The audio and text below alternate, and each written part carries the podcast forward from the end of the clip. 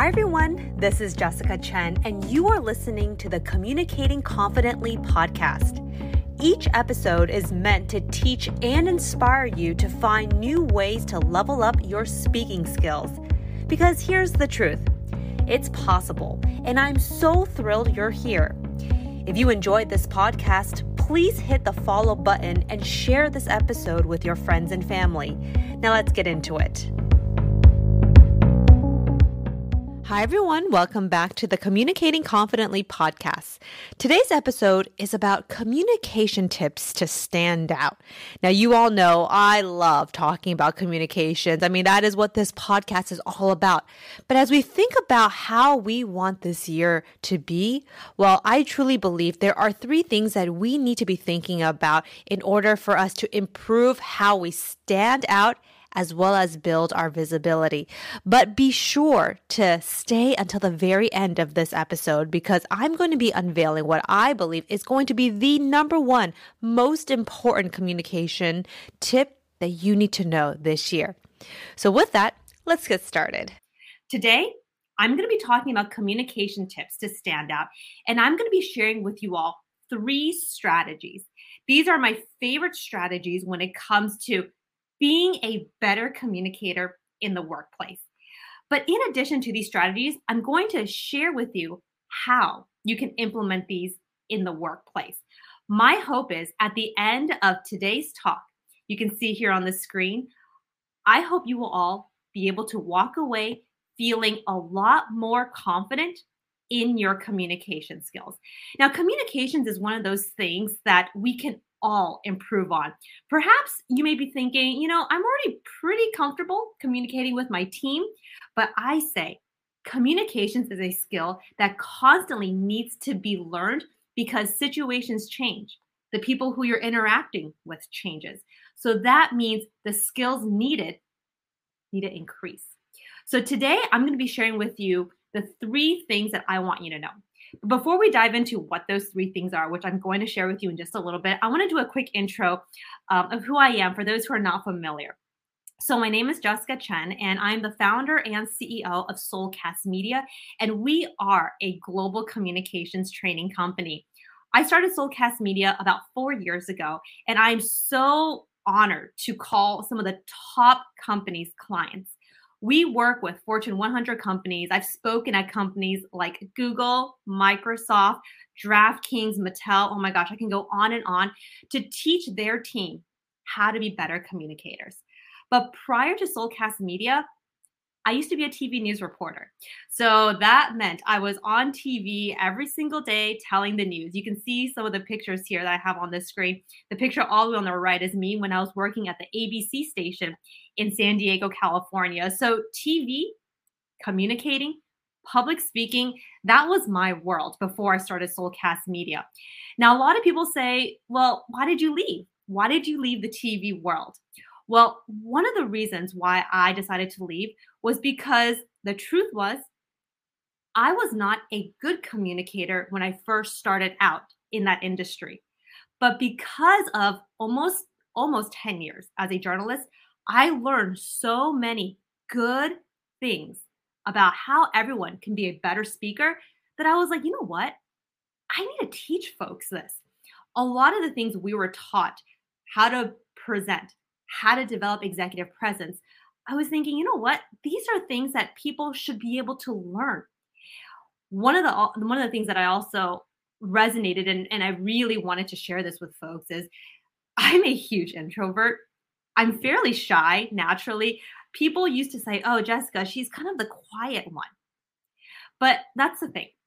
When I teach folks how to be better communicators, I'm really coming from a place where I understand how it can be hard sometimes. It can be hard when you're surrounded by folks on your team at work who are just so loud and they may be even confident, right? They just have that confidence that, you know, I personally never experienced before. I had to figure out wait, how did they show up with so much confidence and how can I do that too? So when I approach communicating, and that's really the philosophy of uh, our work here at Soulcast Media, it's really coming from a place to teach people how to be better communicators. And that is what we do today because let me say, I get it. I get it. It's hard. But here's the thing it's possible. So, with that in mind, I want to share with you this friction because this friction in the workplace is going to help me introduce the three strategies with you today. So, I mentioned earlier that you know when i was starting out as a reporter i i wasn't a good communicator. And one of the reasons why was because of this this idea of feeling that friction in the workplace. I mentioned earlier that I would look around and I would see, for example, some of my colleagues, they would show up, they would have this bravado, they would be so they would be so charismatic that I was like, I don't know how to do that right? And I thought about this a lot. And part of the reason why I thought about this a lot was because we had to be good communicators every day. And I realized one of the reasons why I struggled with communications early on myself was because I was also living in what I call these worlds of dualities, meaning I was taught this one thing of how I should communicate, how I should show up. But what I saw actually translated to workplace success was completely different. And that caused a lot of this initial confusion for me on how can I be a better communicator. I'm going to go with you. I'm going to go through with you what some of these dualities are and I would be curious to see if some of this actually resonates with you as you think about where you are in your own work today. So, some of the things that I was personally taught was how do you carry yourself? How do you communicate? How do you contribute in the workplace? Well, hmm, I was always taught the way you carry yourself in the workplace was you speak up, right? You sit up at the table. When it comes to communicating, you want to contribute your thoughts and offer feedback. When it comes to contributing, well, you got to be involved, right? You have to raise your hand, right? But what I saw actually translated was something completely different. So when I heard people say, okay, you got to speak up, you got to sit at the table, you got to contribute, you got to offer feedback, you got to be involved. What I saw was people would say, but you know, if you speak up too much, people will see you unfavorably. If you communicate too much, if you offer too much feedback, you're actually judged more harshly. If you contribute and you raise your hand, well, you, got, you better be careful because you might get assigned a lot of busy work. Okay, this is what I meant. I was taught to do these one thing, yet I was like, but why is it not necessarily translate into this workplace success that I thought would happen? I thought about this a lot. And I realized a lot of it had to do with this. It's really about being a strategic communicator that can transform how you show up, what you say, and how you say it. And that essentially is at the core of why I started Soulcast Media because I realized communications is a skill that can truly open up so many more opportunities. But the thing is, a lot of us aren't really taught how to be strategic communicators. You know, when we go to school, right, we're taught how to write essays. We're taught how to write long essays. But in the working world, it's not about being long winded. You have to be able to communicate your points quickly and concisely. That's just one example that I sometimes feel when it comes to education, we're not taught the workplace communication skills that we need to actually better show up. So, with that in mind, I want to share with you all the three things that we are going to tackle today. And like I mentioned earlier, please feel free to write down these notes. But I will say, if you are in the middle of doing work while watching this and you cannot, you know, take down all the notes that I'm going to be sharing with you, here on the screen is a QR code.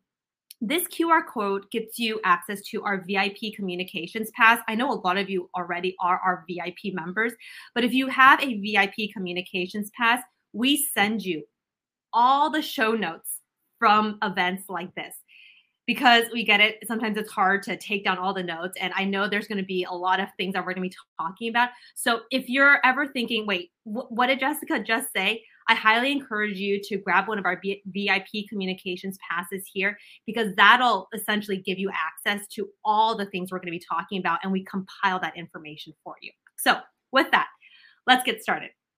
Number one, the first thing I want to share with you all today is this idea of reframing your limiting beliefs.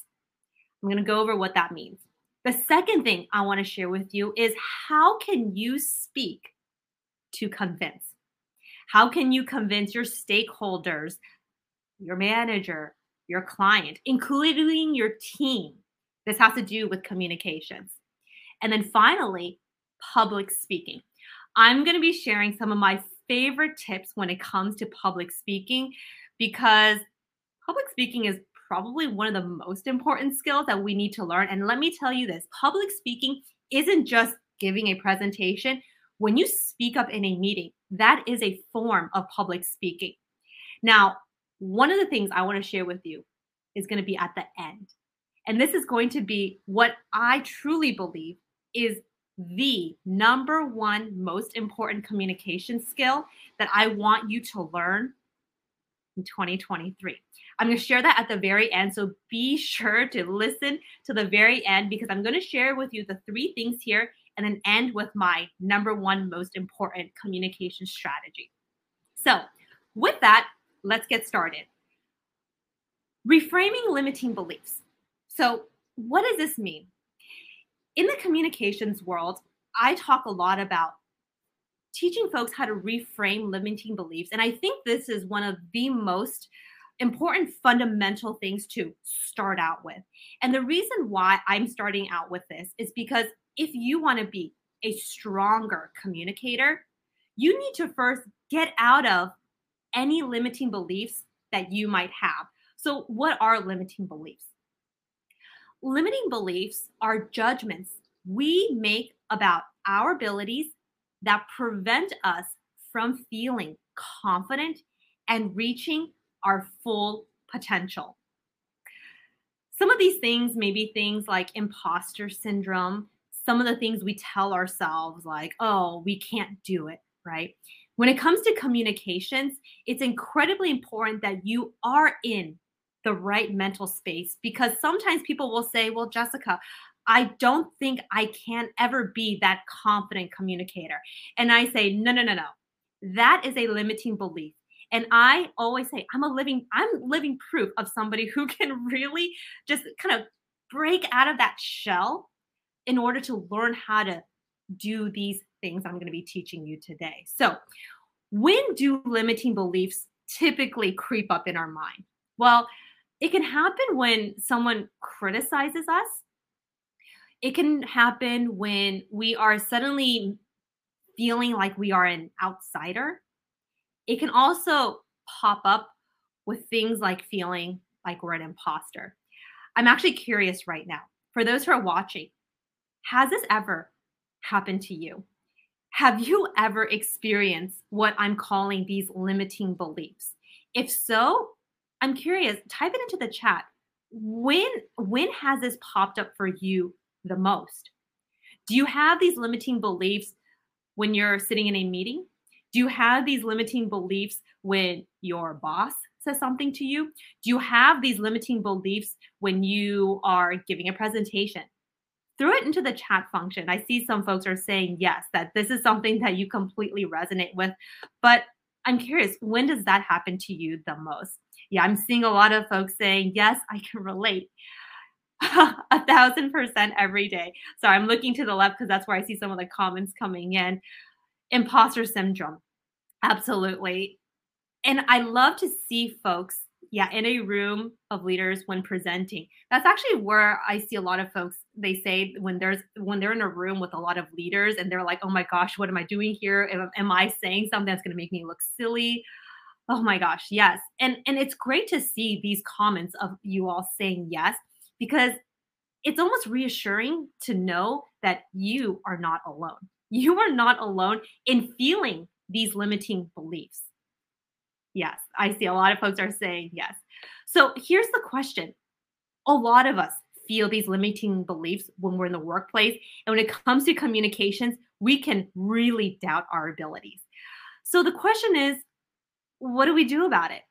Well, let's first talk about what this sounds like limiting beliefs and let me know some of these resonates with you you're telling yourself I don't think I can do it. I don't want to look silly. I don't want to fail. I don't want to be taken advantage of.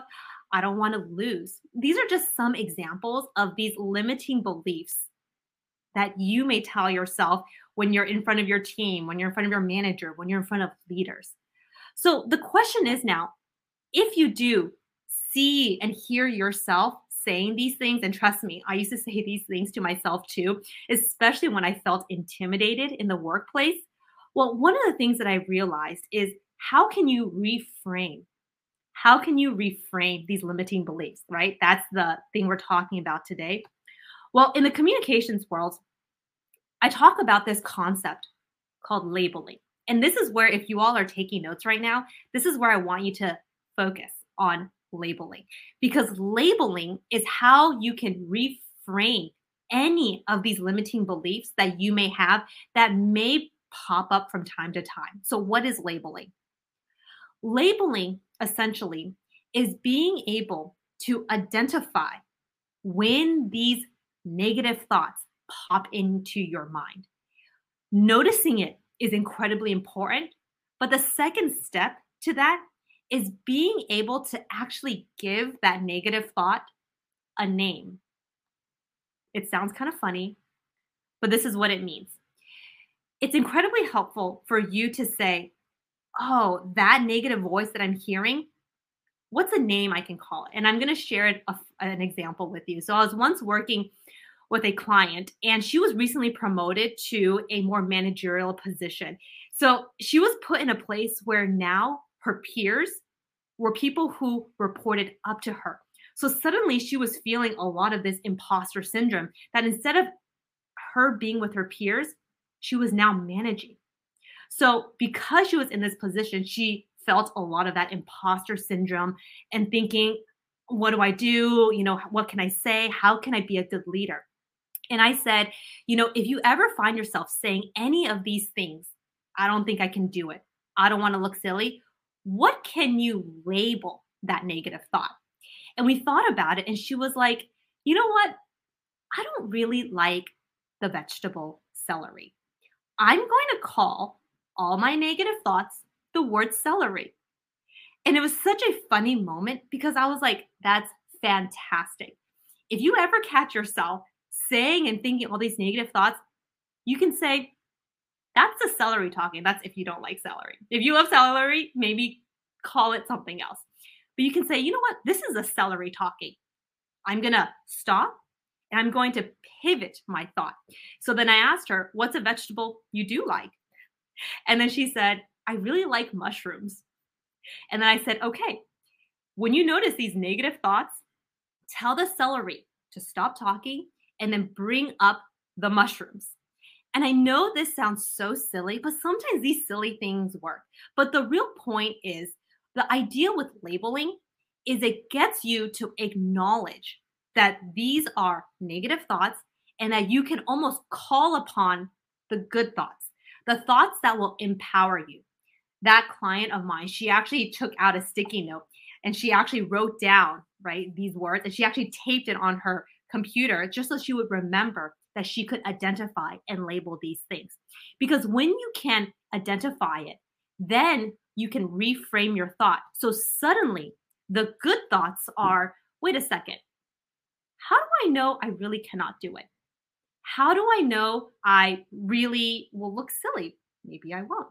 How do I know that I, am actually going to fail? How do I know that I'm going to be taken advantage of, advantage of? How do I know I will lose? So, do you see here? Instead of it being a statement, you're making it into a question because statements sometimes can cripple us, right? We're telling ourselves these things that may or may not be true. But by labeling and thinking, wait a second, I didn't I need to reframe this, suddenly it makes you think, maybe I actually can do it. Maybe I actually won't look silly. Maybe I won't fail. I just need to try. So, this is what I mean about reframing limiting beliefs. Now, let's go into our second point speaking to convince. Now, whether we realize it or not, most of the time when we are communicating to our manager, to our team, we're actually convincing them. We are convincing them of an idea that we have. Aristotle is a Greek philosopher. I'm sure all of us have heard of him before, but he always said that when we speak, we're actually speaking to persuade. And I 100% agree with that statement. We speak because we're trying to get our ideas approved. We speak, let's say we're talking to our manager, because we may want to ask for a raise, we want to ask for a promotion, we want to get on a new project that can help with our visibility. We are maybe even pitching a new initiative. All these things are us speaking to convince, and chances are it happens almost every day, if not at least every week. But the thing is, anytime you say we're speaking to convince, people go, oh my gosh, okay, I get it, but I don't really know how to do it strategically. And I get it, it's really uncomfortable for people to think about it like this because sometimes people are like, well, I don't want to be too pushy, right? When we think of speaking and persuading, you're like, I don't want to seem, yeah, seem too pushy. I don't, I don't, I want to feel out how everyone is is is thinking before I suggest something. I'm actually curious in the chat right now, is this something that you have felt before? This idea, like, have you ever thought about, wait, yeah, speaking a lot of the times is about persuading my team. If this is how you feel, let me know in the chat function because if you think about it this way, you can now be more strategic in how you approach these meetings and how you approach these conversations. So, in the work that we do at Soulcast Media, one of my favorite techniques that I teach people is how. How do you be persuasive? So, to think about this, I want you to look at your screen right now if you see it. To be persuasive, you have to think of your communications in two ways. Quantitative driven points are when we speak, we're talking about facts, data, you know, numbers, right? You know, a lot of us who are in technical roles, this becomes very second nature when we communicate. Oh, when we look at the metrics here, when we look at the data here, we, we communicate that way when we're talking to our team. But there's also another side of communicating that I think a lot of people don't really think about as much. And this is what we call the emotionally driven points. Now, if you want to be a persuasive speaker, it's not doing one or the other, it's actually doing both together. So, I'm going to share with you a little bit more of what these two mean. But perhaps you may now gravitate more towards a quantitative driven points that you're making. But I want to share with you how you can also add in some emotion in your speaking because together, that is how you can be a strategic and powerful speaker. So, quantitative driven points, here are some examples of what this would sound like. So, this could be you saying something like, Do you see the data here? Our customers gave us five stars, right? For example. This is what I would consider a quantitative driven point because you're talking about something that's factual, that's there, it's, you know, metrics driven. This is great, right? There's nothing wrong with that. Here's another example.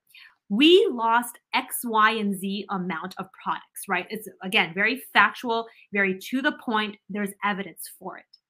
But what do I mean by incorporating some emotionally driven points in your communications well, look here on the right hand column. For the first example that I gave, you can say the same thing, but say it like this There's no denying our customers love our product based on these fantastic reviews that you see. Do you see the difference here? We're still making that same point, but the one on the left hand side, it's more, hey, this is what it is. This is matter of fact. But the emotionally driven points is now you're talking about these emotions. Now, people are like, wait, is there even a place for that in the workplace? Absolutely. If you're trying to convince people, sometimes you need to loop in more of that kind of language because that's a kind of language that people are like, oh, right? A lot of times as objective as we want to be at work sometimes we can lead with also with our feelings of things so when you think about it that way your communications to persuade has to link in the emotional part of it.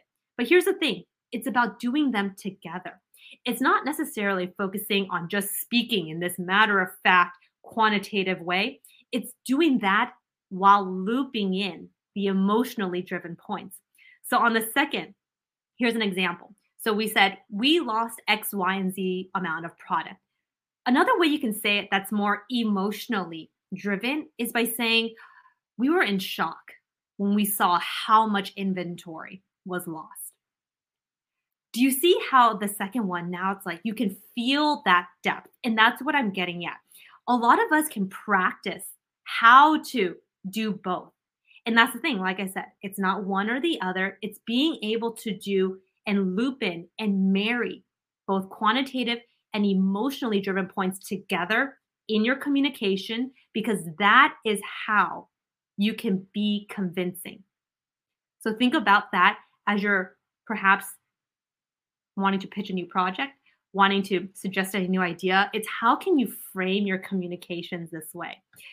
Let me know in the chat if this is something that resonates with you. I'm seeing some of the comments that are coming in, and I love talking about I love just talking about communications because I feel like these are the things that we're not necessarily taught.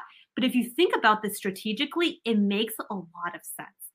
So let's go into our third point. Our third point is now public speaking. I would say most of the folks who reach out to us at Soulcast Media, including some of our learning and development partners, they tell us, can you come in and teach our team how to be better public speakers and presenters? And a lot of them say, we've all been in a lot of meetings where presentations is not our team's strong suit. I'm happy to say that public speaking is probably one of the the the most popular thing that we teach here at Soulcast Media. And it's great because a lot of the, the techniques that I, I teach folks comes from my TV background because we were presenting every single day. So today I want to share with you some of these tips. Now, when it comes to your public speaking, I know it can get a lot of people feeling nervous. If public speaking is something that you actually dread, actually throw into the chat function. Let me know if public speaking is something that, hey, maybe you love. If you love it, please let me know as well. If you feel like you've mastered presentations, please share that. Or if you're like, oh gosh, anytime I have to make a presentation, I get so nervous and I cannot sleep for a week. Whatever it is, just let me know your thoughts about public speaking, and I will definitely share with you. Public speaking was something that I used to be, oh gosh, right? Because you're just front and center.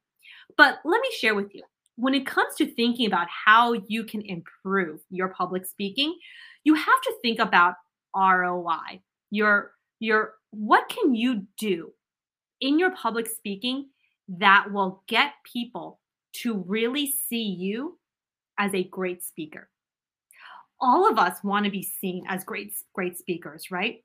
So there's so much that we can say about public speaking, but because our time today is very, very limited, I want to share with you just the things that I feel you should focus on so you can essentially focus your time in these areas of your presentations. I love, yeah, I see some of the comments 50 50 on presentations.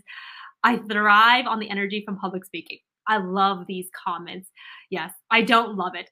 I hear you. I don't love public speaking. Okay, but here I'm going to be teaching you all the things I want you to focus on that can give you the biggest ROI for your presentation. I want you to think about how you start your presentations. I want you to think about how you transition between your slides and your points. And I want you to think about how you end your presentation. Like I said, there's I teach hours in in terms of I teach I teach teams so much when it comes to public speaking and presentations, and it often takes hours. But because we only have not much time today, I just want to focus on these three points. When you think about practicing and putting together your presentation, you want to give extra emphasis on these three things. How do you start your presentation? How do you transition between your slides? And how you end your presentations? Because presentations they can often be what like 15 20 minutes long maybe longer or shorter depending on what it is but when you think about your audience what are they when are they going to be most paying attention Well, they're definitely going to be paying attention in the beginning. So you want to make sure that you are starting off strong. But in the middle of your presentation, you also want to be mindful of how you transition. I'm going to share what that means. And at the same time, how you end your presentation is really the lasting impression they're going to have of you. So, what does this all mean? When it comes to how you start your presentation, again, feel free to write down notes or we're going to do it for you in the VIP communications pass here.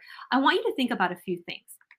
I want you to think about starting your presentation by actually including a story. A story is probably one of the most impactful ways to begin a presentation because stories is what can bring a concept to life. Stories make concepts, ideas relatable. Now, a lot of times when I say stories, people are like, how do I do that if my presentation is more technical? Am I supposed to say once upon a time? No, that's not what I mean by stories. Stories are essentially you looping in real life scenarios, real life examples that can accentuate the point that you want to make. Do you have a customer experience that you can share? That is a story. If you start out your presentation with a story, it's one of the easiest ways to get people to understand why you're talking about this.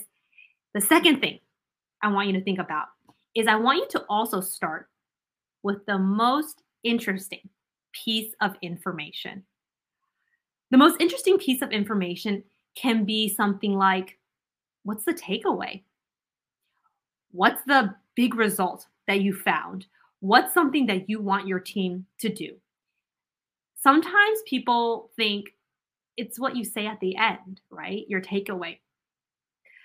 In the TV world, we were always taught this phrase don't bury the lead. This is exactly the same thing in any workplace presentation. Whatever headline, whatever big thing you want your team, your clients, whatever it is you want them to know, you want to say it explicitly in the very beginning because that is how they will know oh, wow, okay, I'm interested because you are giving them that piece of information from the very beginning. It's also incredibly important for you to tell people what they are going to get out of your presentation today. Don't assume people know even though everybody knows they're jumping into right a 2 p.m meeting and they know you're going to do a presentation but being explicit about what they're going to get out of it will make sure that you hook the audience. In fact all three of these things that i'm just sharing right now it's meant to hook your audience in. I mentioned earlier the beginning is where you have your audience's attention. So if you cannot hook your audience in at the very beginning it's going to be much harder to regain their attention during the middle of your presentation. So think about these three things.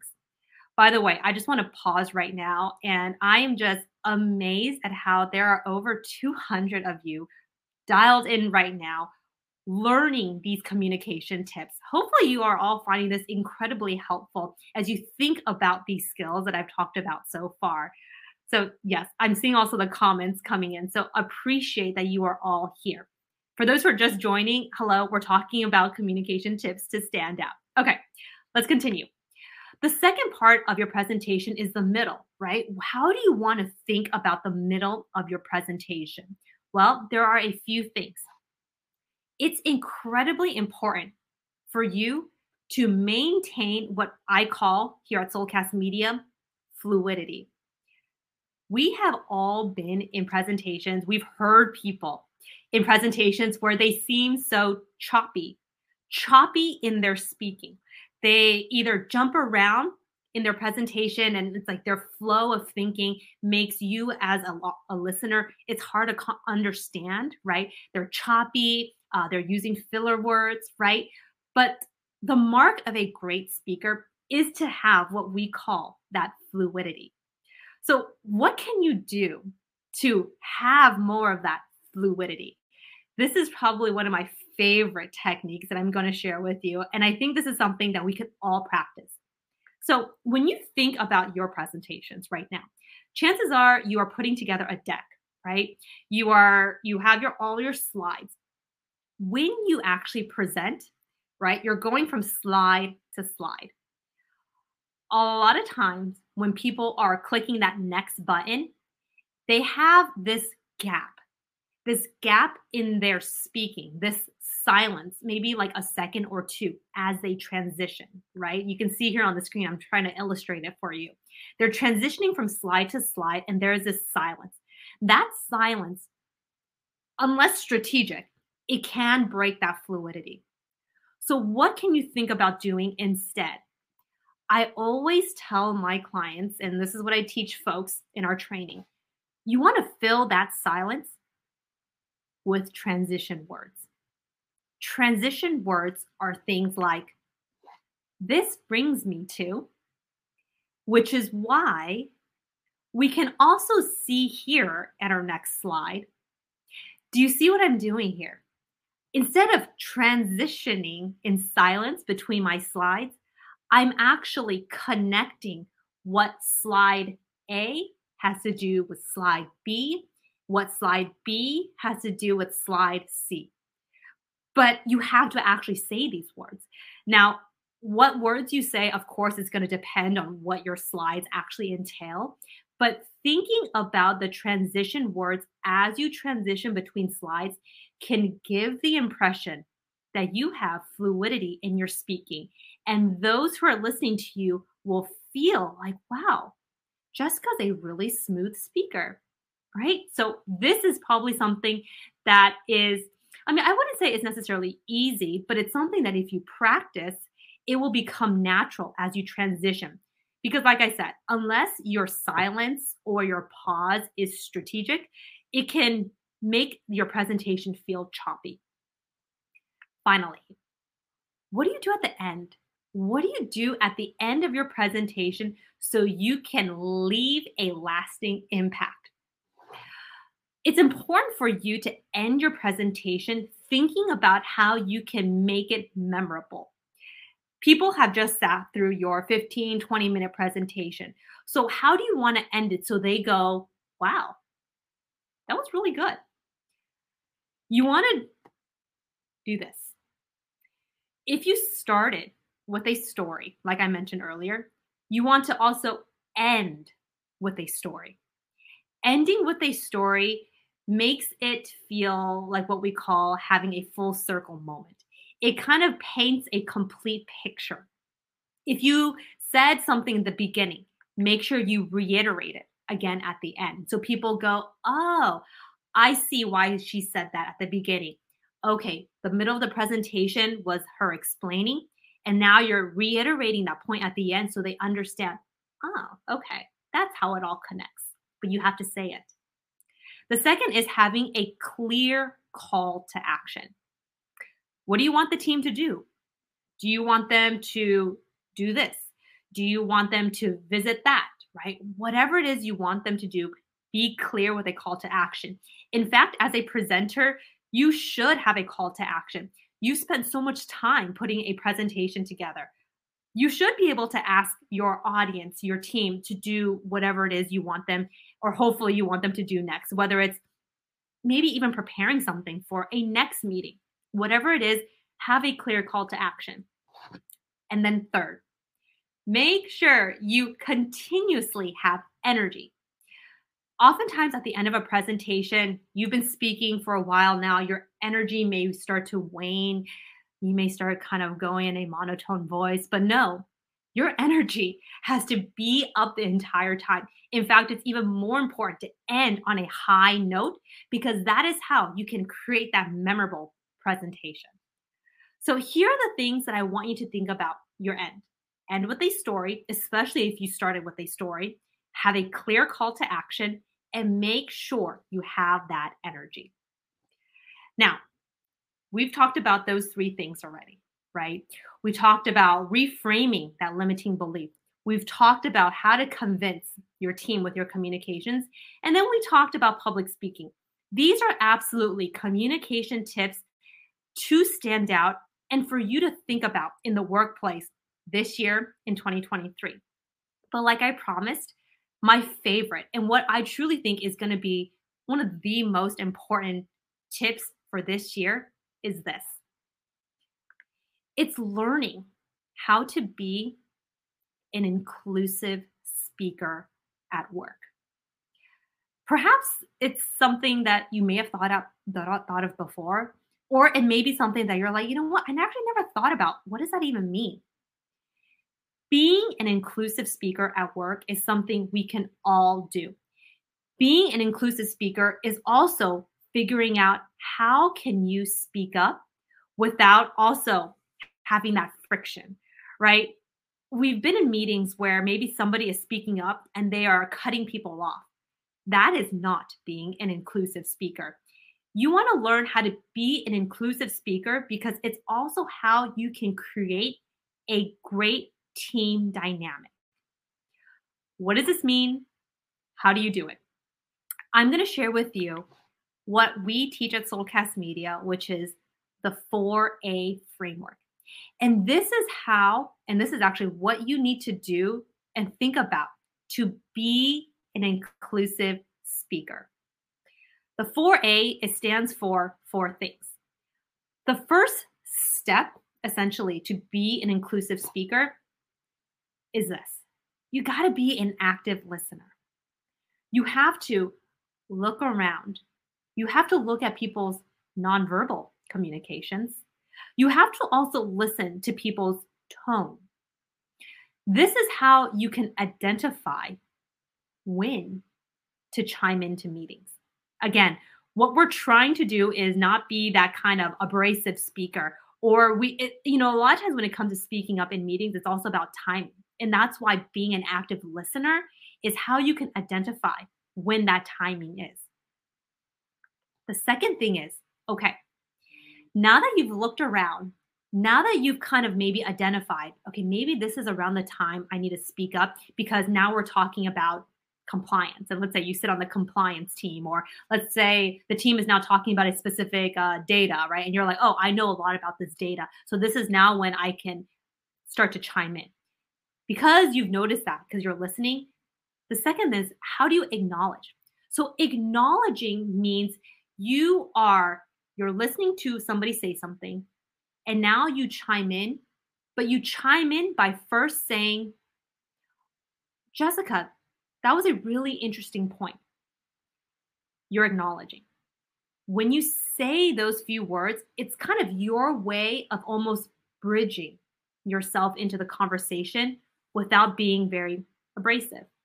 The next, after you acknowledge, you do what I call anchoring. So, anchoring essentially is repeating what the person said right before you. If my colleague John was talking about finances, right? And in my mind, I'm like, oh, I want to contribute right now because I have something to say. You can say, hey, John, that was a really interesting point that you made about the finances. What I did was anchor. I was essentially repeating just one or two key words that he was saying so that now I can loop in, which goes into my fourth A. Now I can say my answer. This is a flow, a framework essentially for you to think about how you can speak up in meetings and do it so that you are being inclusive. You're actively listening, you're acknowledging, you're anchoring, and then you are answering. Your answer, of course, is what it is that you have to say. What is this fantastic point that you're trying to make? What's the answer that you would like everybody to know? If you follow this 4A framework, which I truly believe is going to be one of the most important skills for teams to better also communicate with each other, if you can think about being an inclusive speaker, people will hear your voice, hear your ideas, much more in meetings because they won't think like, oh, why is why is he or she just cutting in, right? You're doing it in a way that builds inclusivity. So at this point, we've talked about so much. We've talked about, oh my gosh, we talked about reframing limiting beliefs. We talked about how to speak to convince. We shared tips on how to be a public speaker, and we talked about how you can learn how to be an inclusive speaker. These are four things that I truly think is what is considered being a strategic communicator. And the fact that you are here, I see most of you have stayed on this entire time. My hope is now that you have learned these skills, the question is, how can you apply it? And that is a question that I have for you. As you think about your work, whether it's your morning, your evening, it's tomorrow, or later on today, how can you remember to do these things? Well, like I mentioned earlier, in the communications world, communications is a never ending process. Learning how to do these things should never stop. Today, we all spent about 45 minutes together, right? Where I was teaching you all these tips. But this is just a small fraction of what it means to learn the skills to be a strategic communicator. Like I mentioned, for example, my public speaking trainings that I do, they're usually hours long. So, what I spoke with you all and what I taught you all today, this is just a small sliver. But what it is that you have learned today, I want you to think about it. And most importantly, I want you to figure out how to apply it. So maybe some of you guys were taking down notes. I highly encourage you to, you know, write it on a sticky note or just somewhere that you can put next to you that's visible because the thing is I don't want you to forget these things. Learning is one thing, right? You learn it, but the question is can you actually do it? Now, here at Soulcast Media, I want to share with you all we pride ourselves in our communications training. We we do so I mean it's what we do. I want to actually invite you all to join what we call it's our Soulcast Media membership, and it's actually a monthly communications program that we host every single month. In fact, our next one is next week. Every single month, I teach you a new communications topic, kind of similar to what I did here, but in a lot more detail. I'll tell you the coming months, we have all our topics already planned out. But the Soulcast Media membership is a great way for you to think about leveling up your skills because, like I said, it never ends. This membership, if it's something that you're interested in, is something that we meet every single month. You also have exclusive videos where I teach you a new topic. Here's our calendar. Next month, actually, well, no, this month, in next week, I'm going to be teaching you all this topic called confident mindset. February, I'm going to be teaching you all how to disagree with tact. How do you disagree with your team but do it well? And in March, I'm going to go into a lot more detail of this idea of inclusive speaking.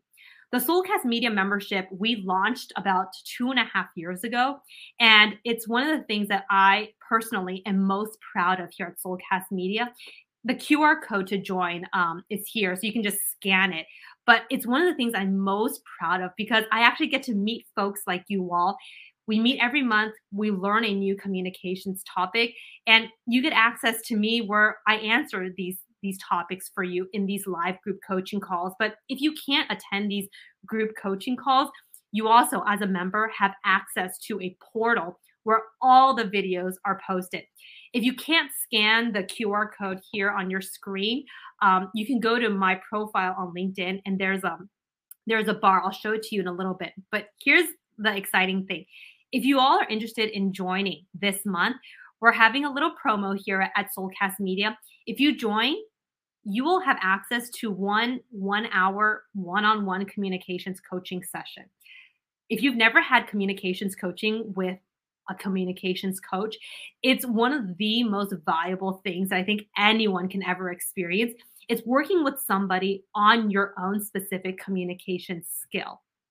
I know some of our members here are actually joining us in this session today. So I'm so happy that you are here. But I want to let you all know if you join our membership this month, you will all get access to one one hour session with one of our communications coaches who can work with you on an upcoming presentation or just work with your communications confidence, anything communications related, but it's just our promo for January 2023 because we want you to think about your communications and start off this year on the right foot. So you can either scan this QR code, which will take you to the website where you can learn more about this membership.